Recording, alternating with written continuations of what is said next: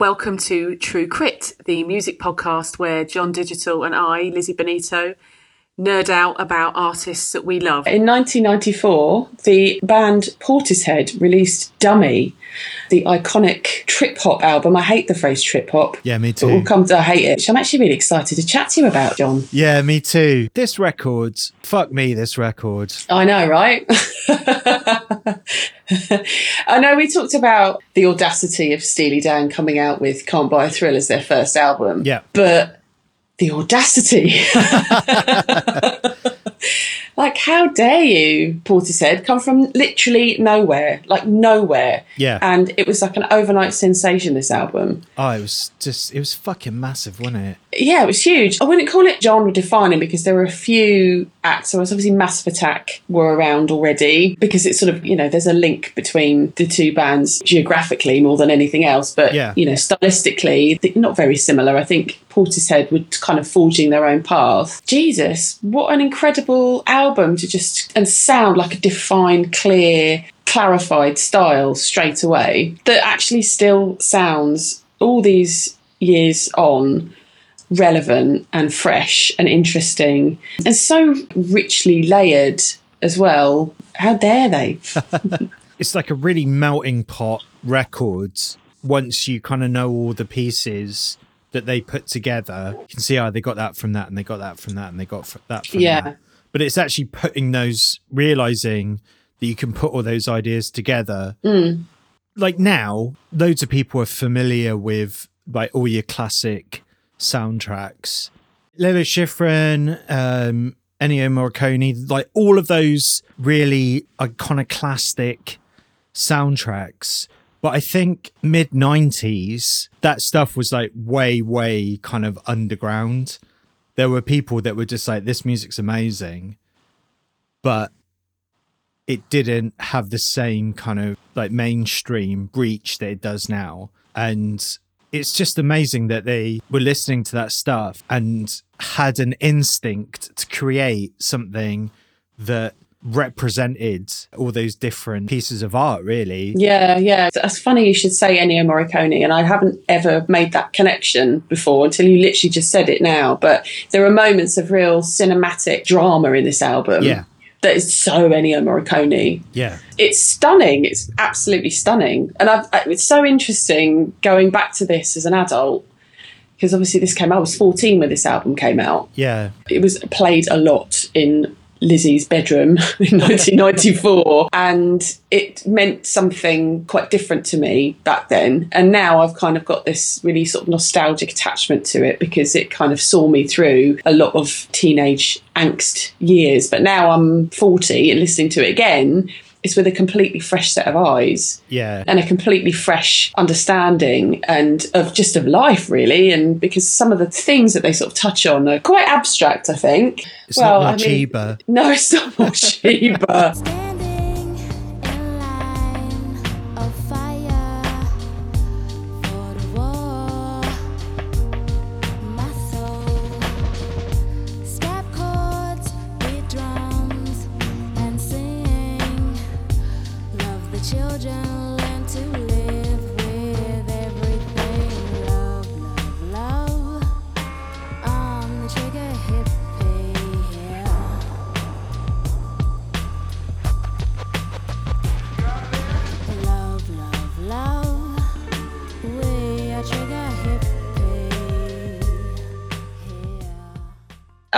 thinking about like the influence that this album had on different bands and i was thinking about bentley rhythm ace do you remember bentley rhythm ace Yeah.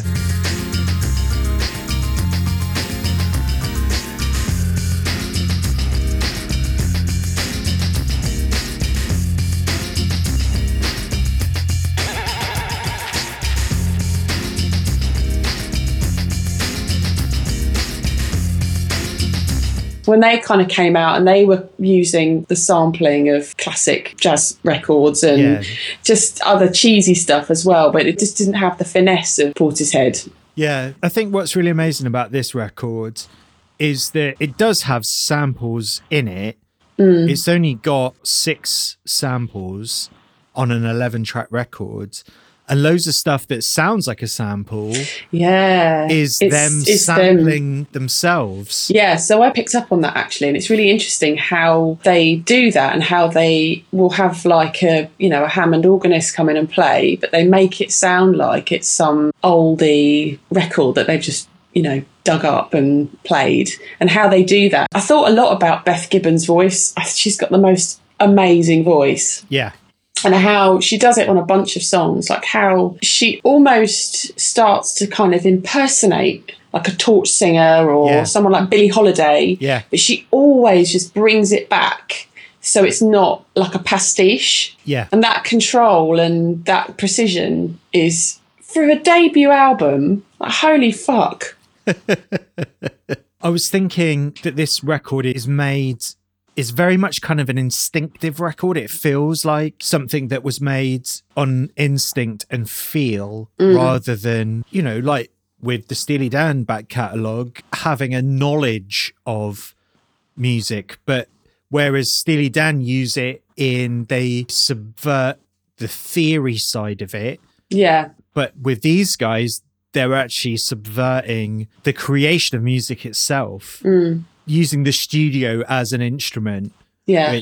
Mysterons, then, track one. Can you imagine opening your debut album with scratching over a theremin?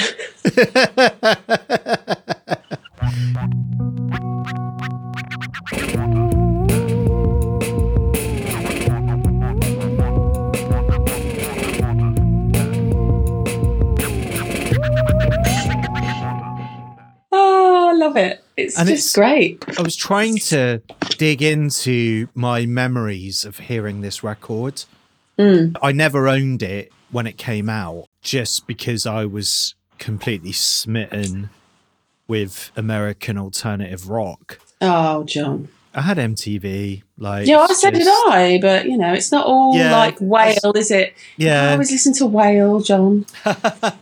i liked whale I like whale too. but you know i just i i don't think my my tastes weren't developed or i just wouldn't allow myself to fully enjoy this record because it didn't have any guitar in it Right, okay. just something some stupid No, I, I know what you mean because I, I had a similar thing with. So I love Bat for Lashes, and there was another artist called Niki and the Dove that came out around the same sort of time as Right. Bat for Lashes, and it really felt like Niki and the Dove were kind of cashing in a little bit on the Yeah. kind of like mystical, you know, spooky vibe that Natasha Khan monopolised. Yeah. And I deliberately avoided Niki and the Dove for that reason because I just thought, oh, they're just trying to be Bat for Lashes. So I came to them really late on and I love Niki and the Dove now and I'm annoyed with myself for not.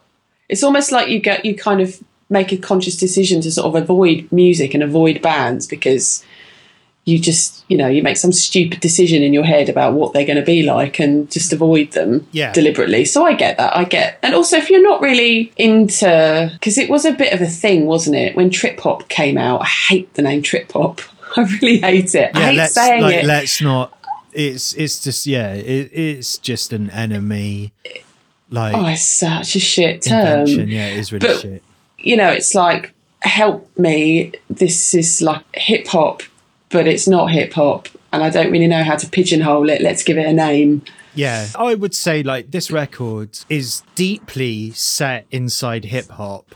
Well, it is, of course. It, it massively is, and that's their origins. Yeah, really it's- is it's- is hip hop and crate digging and uh, R&B. bonding. Yeah, It's far more of a hip hop and an R and B record than it is anything else. yeah. I find the idea of it um, being like a dinner party soundtrack CD just really funny.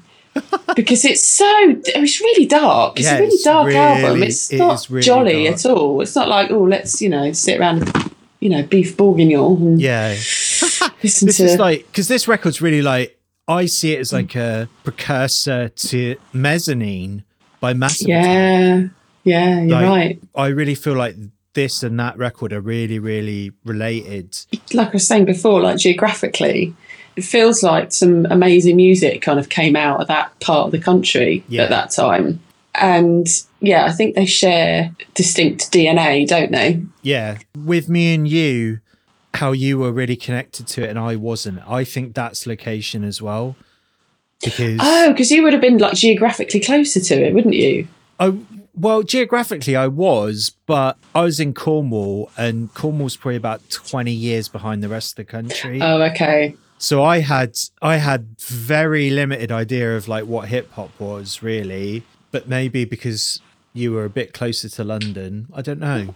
I watched MTV all the time. I watched the Yo! MTV Raps all the time. I think I've told you this as well. Yeah, you I used to have, yeah. Stay up late, like stay up late watching the Yo! MTV Raps, like this little middle class white girl in a in a tie. like, It's re- really bad. Yeah, I kind of took myself to to hip hop really, but yeah, I don't know. Dummy coming out, it's combines what I love because you know I love female vocalists Yeah. and I love hip hop. And having Beth Gibbon singing over scratching is just like a dream come true for yeah. me. Yeah. Did you really want? I went on a small tangent when I was looking up Mysterons. Do you remember? This might be me misremembering history. Do you remember back in the 90s when there was this weird, like, resurgence in popularity of like Thunderbirds Yep. and Captain Scarlet? Because obviously, Yep. Ons are the bad guys in Captain Scarlet, aren't Yeah. they? And I can't remember whether this song came before or after this weird little kind of eh, kind of this ironic obsession.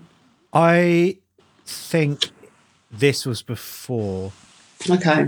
I think this may have been a thing that kind of that brought that idea, those or not the idea, but but kind of created a kind of nostalgic like hang on a minute that was like really amazing I listened to the Mysterons theme. So they have a theme, yeah which is by the Barry Gray Orchestra. yeah Uh, It's just such a clear influence. I mean, it's almost like I should apologise. but it's beautiful.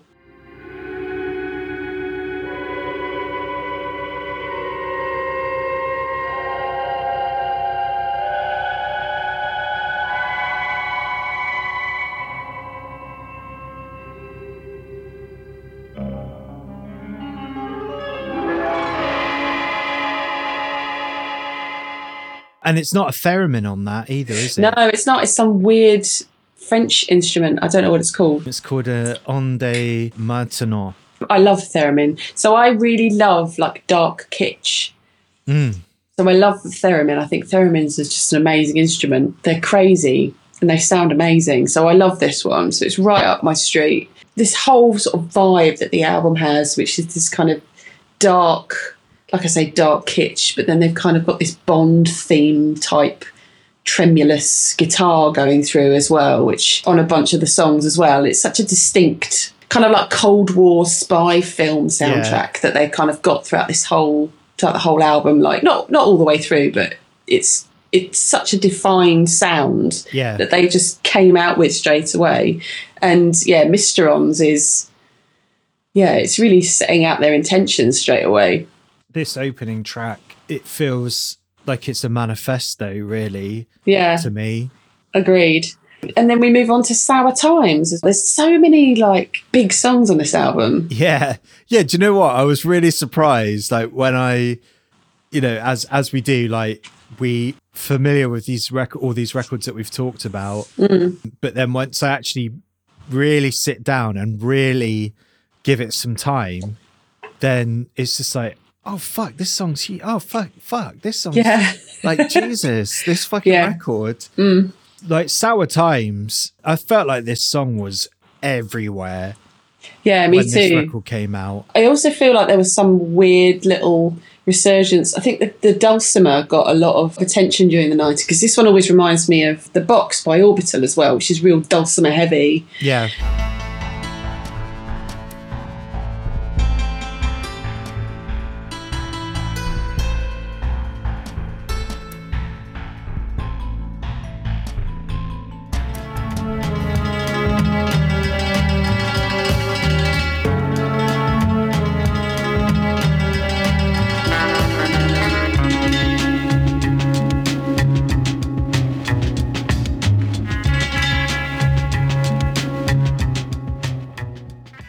It's got that it's that vibe, isn't it? It's that spy film vibe that Yeah, they have you s- have. Have you seen The Third Man? No, I haven't. I may have, but I probably can't remember. It- I won't explain it too much because you can't really explain the film without giving away the plot.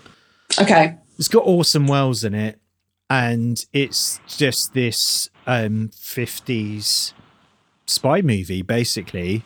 And it's got loads of, uh, I think, I think it's a zither that's on the soundtrack to that. But it, but the whole soundtrack is that, and so it was when I watched that. I think I watched that like in my mid twenties, The Third Man, and I was just like, "Fuck!" Pat Portishead. They definitely saw this film.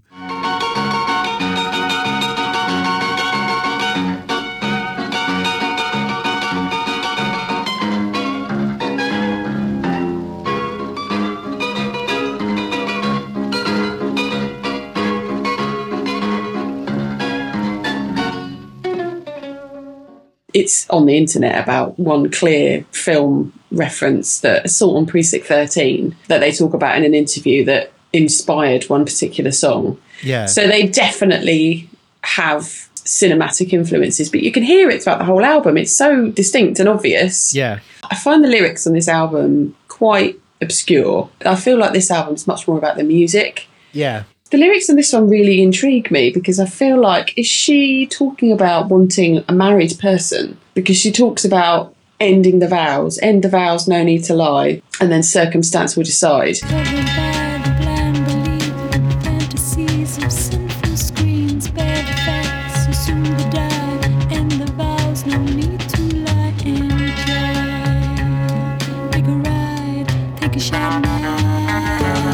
Feels like she's wants someone who's married and can't be with them. Yeah.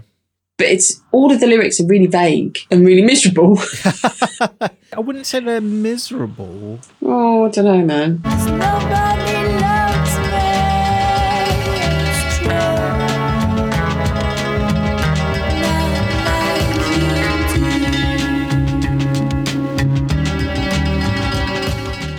That's not miserable. That's like Yeah, but they're married. that's like caught up in something like really intense. Hmm. Okay. I would say the lyrics on this record, to me, they're intense. They are really intense. Yeah. They're like really kind of tight emotions hmm. because they're so abstract. They're just really haunting. Mm-hmm.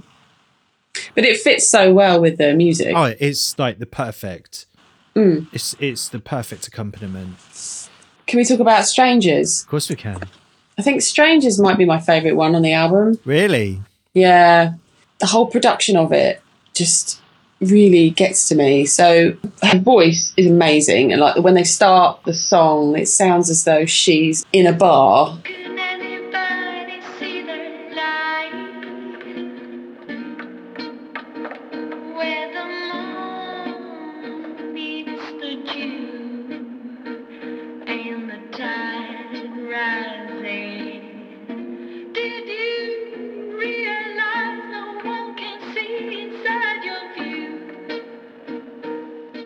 they're far away. Yeah. You're, you're far away listening to her singing in a bar and then there's that drop which just completely knocks you off your feet.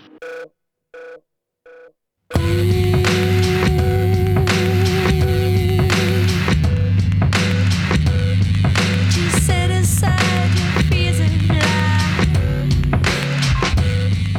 and it's Yeah. the full production and i just i yeah i love it. Again it's quite interesting lyrics. It's quite philosophical. It's i think it's talking about everyone having an individual perception of the world. So Yeah. you might see the dew and the tide rising but your experience of it is different to everybody else's. Yeah, so we are the same but we're strangers hence the name strangers. It's such a great groove. It's yeah. just I like really love the kick drum on this. yeah which really is- good. It like really reminds me of how a low end theory by Tribe Called Quest sounds, which is like there's loads of like for a, for a hip hop album, like it is one of the, the first that's like really really bass heavy, Mm-hmm. and yeah, you know, just just that kick is just you can feel it. but you can with this one as well because it starts with that power, and then it kind of takes you back, and you're listening to her in this bar, and she's singing that opening verse, Yeah. and then it just kicks back in again, and it just totally, oh, I just love it. Yeah, Absolutely love it. I love this one. Well, we'll get to my favorite. Okay, But it's okay. really it. My favorite's really vanilla. Oh, is it? Yeah. Okay. Um, because I also really, really love the next song as well. It could be sweet. Yeah. Because I feel like this is a little bit of a departure, but I have a very distinct memory of listening to this when I was a teenager and being very teenagery, listening to it in my bedroom. Um, and her voice, I'm probably going to talk about her voice all the time. She's just absolutely unbelievable voice, Beth Gibbons. It's just exquisite. Her voice is. I don't know if it's because she's got like a bit of a southwest accent, Yeah, but it's like her and PJ Harvey. They both have like a similar kind of tone to their voice, and I can't work out if that's their accent coming through a little bit. I don't know. I think I'm not sure. If, I don't know if I completely agree with you about their voices. You know, I think they have a similar tone. With PJ Harvey, the way PJ Harvey sings, and this is how I always think about the way PJ Harvey sings, is that she sings as though you can sing as well as her, but actually you can't. Does that yeah, make sense? Yeah, that, ma- yeah, that makes. Sense. Does that make sense? But then when you listen to Beth Gibbons sing, she's got such an incredible control over her voice that I just, you know, obviously I've tried to sing along with Beth, but I can't because she's just got the most incredible power. Uh, not, I don't mean power as in volume. I mean control and Yeah, you know precision with her singing yeah, she has this just incredible fragility in this particular song and it almost feels like and there's this moment right towards the end where she she says that last it could be sweet and Yeah. then she has a little breath she like breathes out a little bit at the end and it makes me feel really emotional because it's so beautiful it's really intimate it's a real intimate little moment when Yeah. she sort of you hear that little breath coming out at the end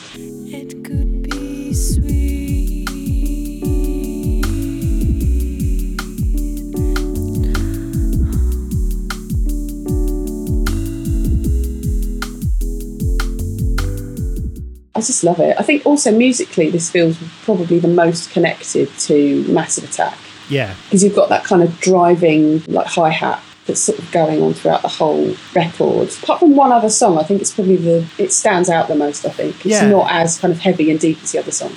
yeah. The, like the hi hat really stuck out for me Mm, because it's a slightly weird timing.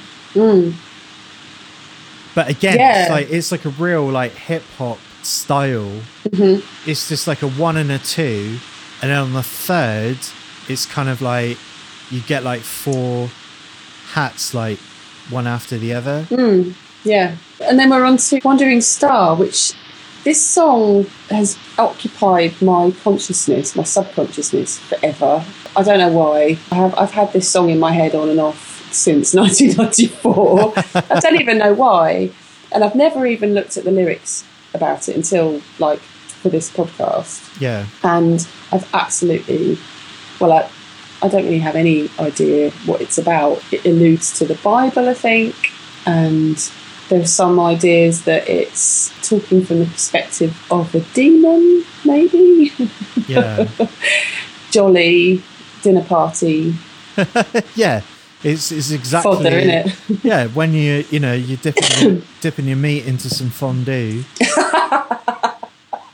Not a euphemism. it's not a euphemism Jesus Christ but I think it's the most like deliberately angsty moment on the album Yeah, it's definitely it's definitely got some religious overtones to it, hasn't it? Yeah, I think so. I think so. It's like the blackness, the darkness forever. I think it's probably a good time to point out Andy Smith, the DJ, Yeah, who's just amazing. just all the scratching on the Yeah. record. Yeah, Amazing, amazing. Wandering stars, for whom it is reserved, the blackness, the darkness forever. Have you ever watched their um, their live performance in New York? the New York. I I don't think I've watched it all the way through, but I've definitely seen bits of it. It's very good. It's very good. Obviously, there's that, and then there was the, the, the Ju- Jools Holland performance as well, which kind of propelled them into. Yeah, You know, but they they didn't really successful. enjoy performing live, did they? No, I don't think they were a live band, but then you can sort of understand that given the level of production, because you can imagine trying to kind of incorporate all of the scratching, just the scratching, into a live performance Yeah, of these particular songs with all of the instruments that they use and all of the records that they use. It's just really, really difficult. yeah. Well, it's it's just such a precise record, isn't it? That Mm. enable to enable you to play it live, you pretty much would just have to replicate it Yeah, night after night, Mm. and really difficult. that wouldn't be fun for anyone. But then, yeah, probably why that performance in New York was good for them because, I mean, you know, they had an entire orchestra at their disposal, yeah, which worked really well. I enjoy it more from the perspective of seeing Beth Gibbon perform yeah, because she's just there with a mic with a fag on the go. iconic. There's so many iconic moments in this album as well. We haven't even got to the iconic moments, I don't think. no, I don't think we have either. So the next song, It's a Fire, this is probably my least favourite on the album. You're going to tell me this is your favourite, aren't you? No, Oh, good, okay.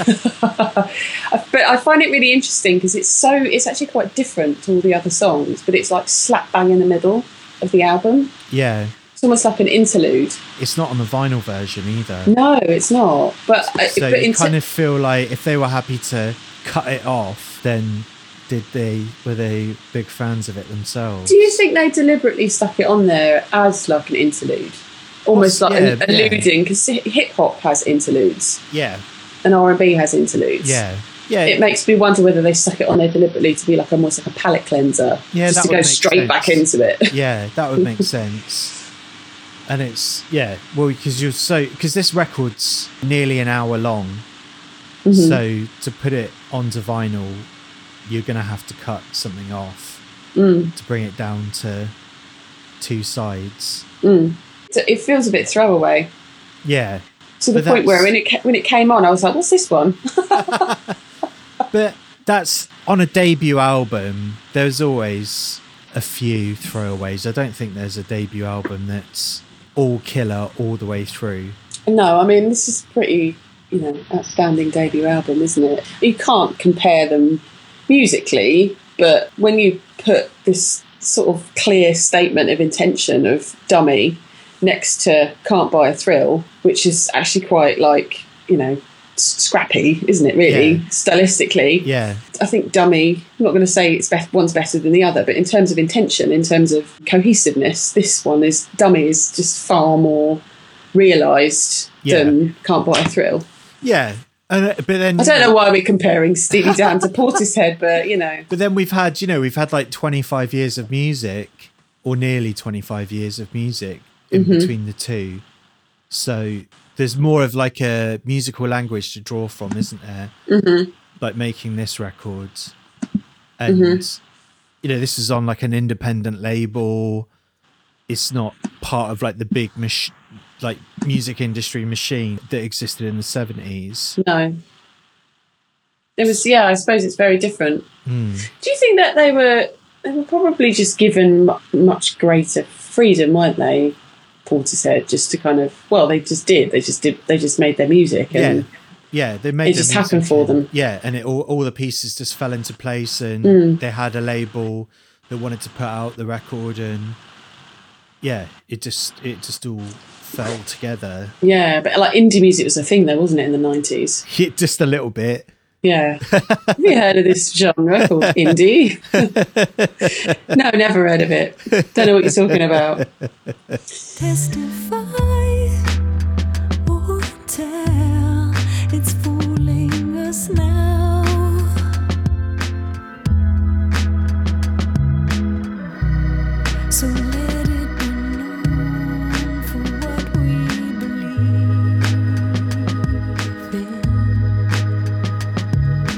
So we're moving on from It's a Fire, which is, you know, it's all right. Oh, good Hammond organ in It's a Fire. yeah a really nice Hammond organ Amazing. I feel like we should at least mention that. To Numb, which is boom, straight back into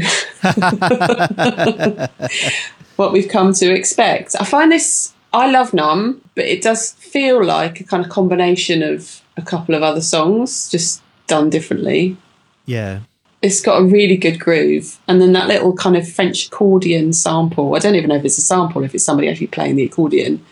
I don't think Is- it's a sample. I don't know what it is.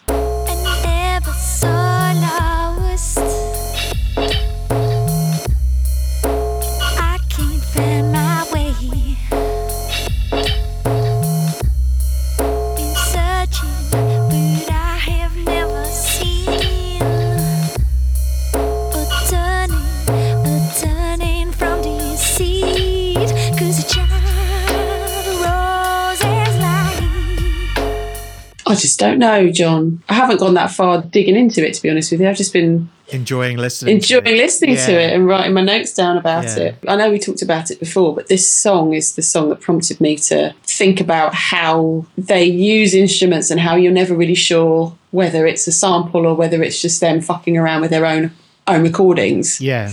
I don't know, is there a Hammond organ in this or a Rhodes maybe? That's it, again, it sounds sampled, but I don't think it is. Yeah, I don't I don't think there's any samples on this track. I don't think so. Oh, amazing. I'm so impressed. It's just amazing that they were using those tools, like using samplers to actually make something sound it had been sampled. Like I just love that Mm-hmm. idea so much. Yeah, me too. It's great. God bless them. I've just loved rediscovering this album. Yeah. It's been a really pleasant experience. Moving on to Roads, I think the most 90s thing that ever happened was this song being chosen by Courtney Love to be in the soundtrack for Tank Girl. Do you remember Tank Girl? I didn't know that. So there's a scene. I saw Tank Girl in the cinema, don't judge me. I know, I, I felt like a really rebellious act when I was 14, 15, however old I was. But there's a scene where uh, she's having like this dust bath or something. Is it Lori Petty? I think Yeah, it's Lori Petty, Petty, yeah. yeah. She's having this dust shower or something. She's being like de-liced or something. and it's like a really moody scene. And then they play Roads Yeah. um, by Portishead in the scene, and I cannot. Every time I hear this song, I cannot get that scene out of my head.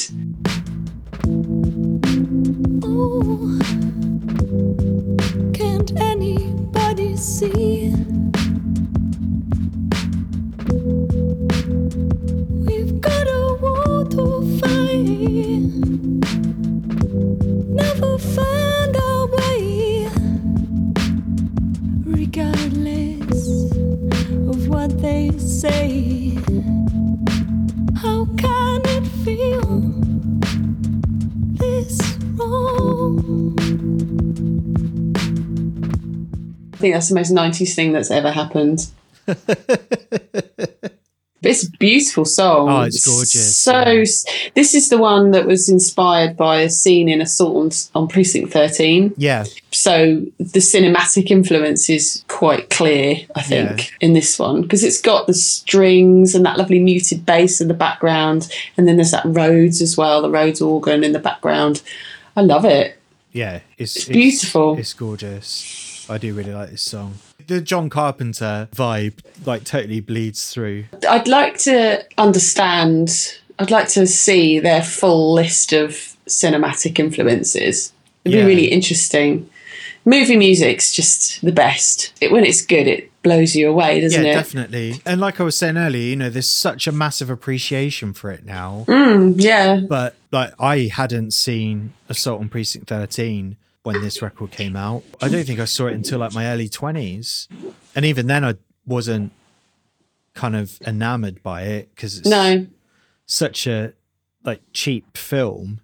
but now as now as like a 40 year old, I think is amazing. yeah, it's funny, isn't it? Yeah. But it's like you know, all like the Western films that Ennio Morricone soundtracks. Yeah. I never appreciated Ennio Morricone until much later. We're back in this vinyl revival mm. and all these kind of classic soundtracks have been repressed you would have to do some pretty serious digging in the mid 90s mm-hmm. to come across those records. Yeah, because by mid 90s everyone was listening to cd yeah, like vinyl was pretty much dead then. Mm-hmm. So it's kind of yeah, you know, like the serious music heads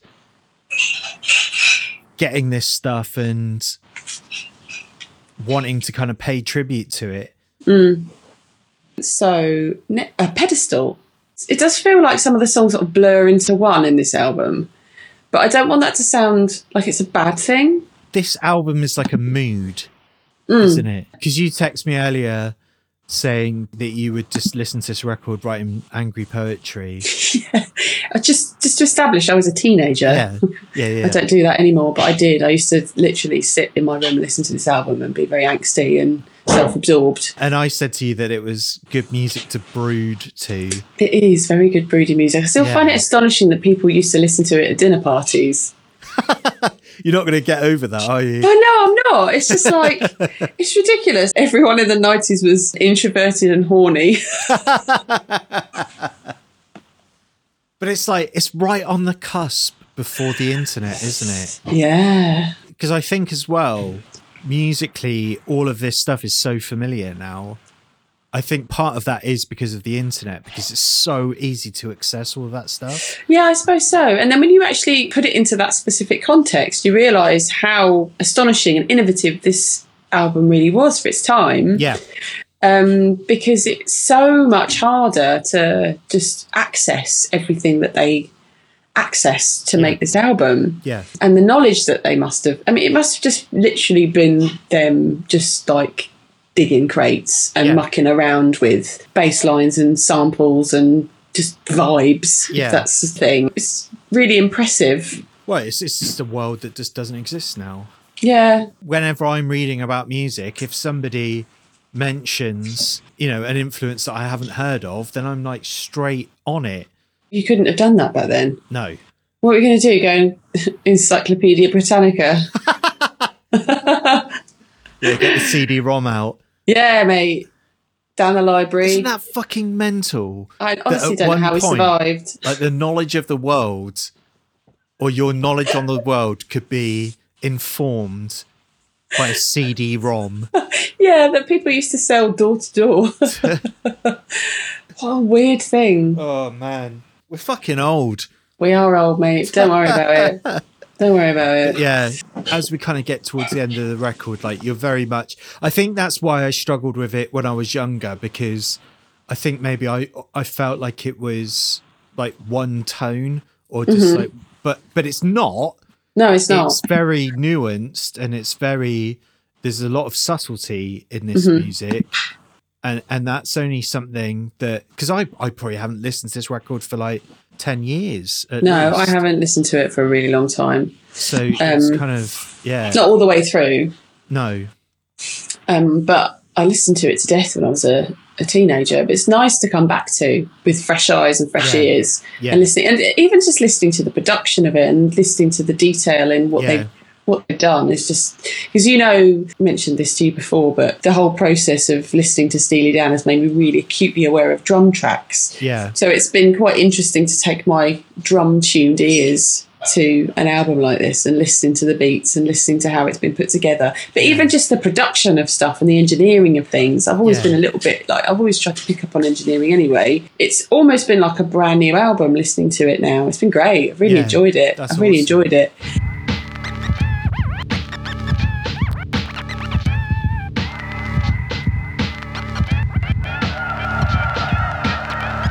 So, like Biscuit, the penultimate song, again, it's one of those kind of, there's not really much else to say. It's like brooding. There's heavy use of sample in this song, yeah which is that I'll never fall in love again.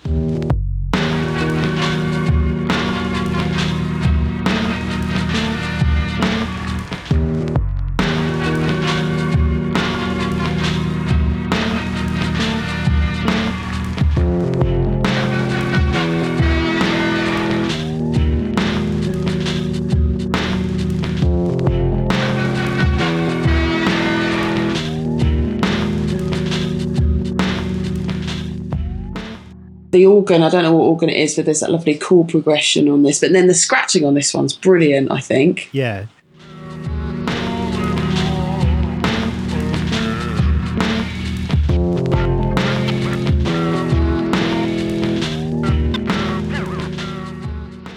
I did, this was actually the one that yeah I said about how ridiculous it would have been to be at a dinner party with this playing in the background.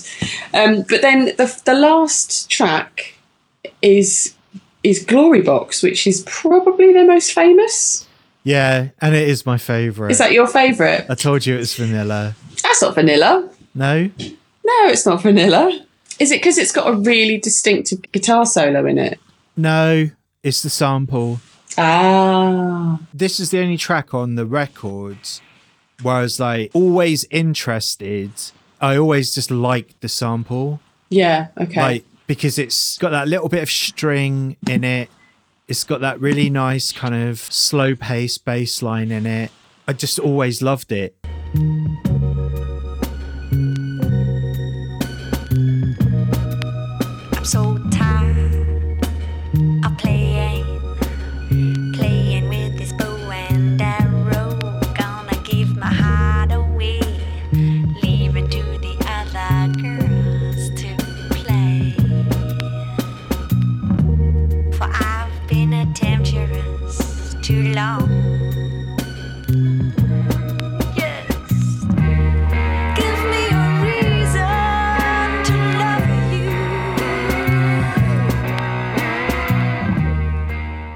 And I always knew it was Isaac Hayes. yeah, So it's Ike's Rap 2, which is on Black Moses by Isaac Hayes, which is like a double record. It's fucking amazing. It has the most amazing version of like Why Do Birds by uh, the Carpenters on it that you'll ever hear.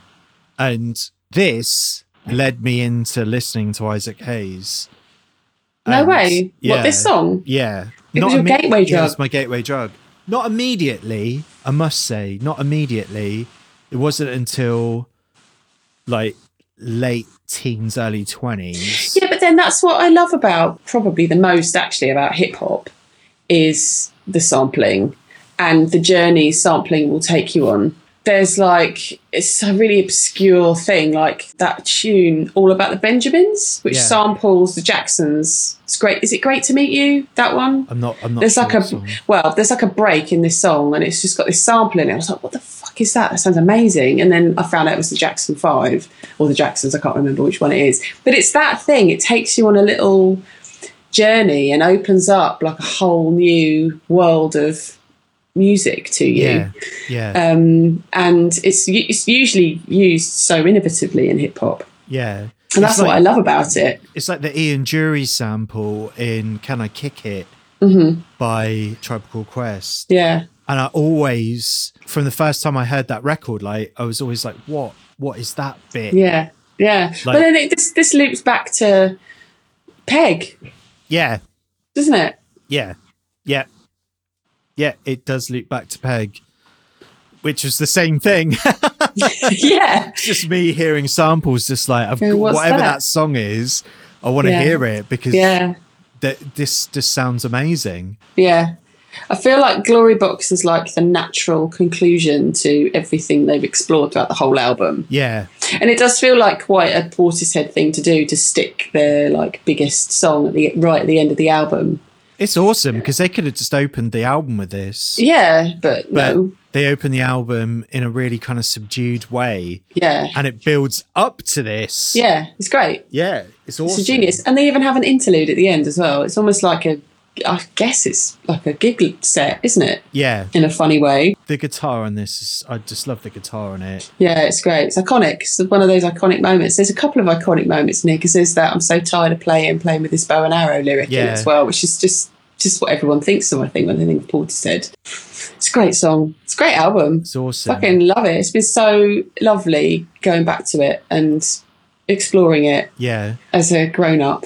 I need to of a- say that the cover, the John Martyn cover of Glory Box is fucking amazing.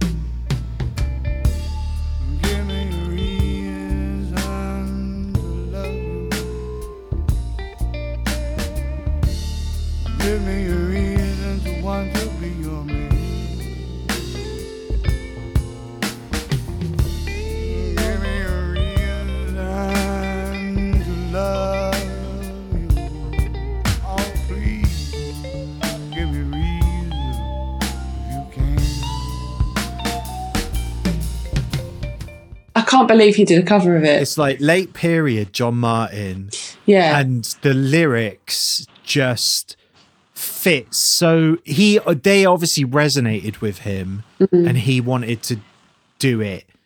Um and when you kind of know the story of John Martyn it's just all fits together. And when he just opens when he's just like I'm so tired of playing playing with this bow and arrow it just like nailed it oh, Like, okay. it's it's re- it's oh, I love it I'm going to listen Martyn. to it immediately when we finish recording. I love John Martyn too. He's great. but yeah what an album Great album. Really enjoyed talking about it. Yeah, me too. And maybe it inspires you to go and check this record out for the first time, or to revisit it, or Yeah.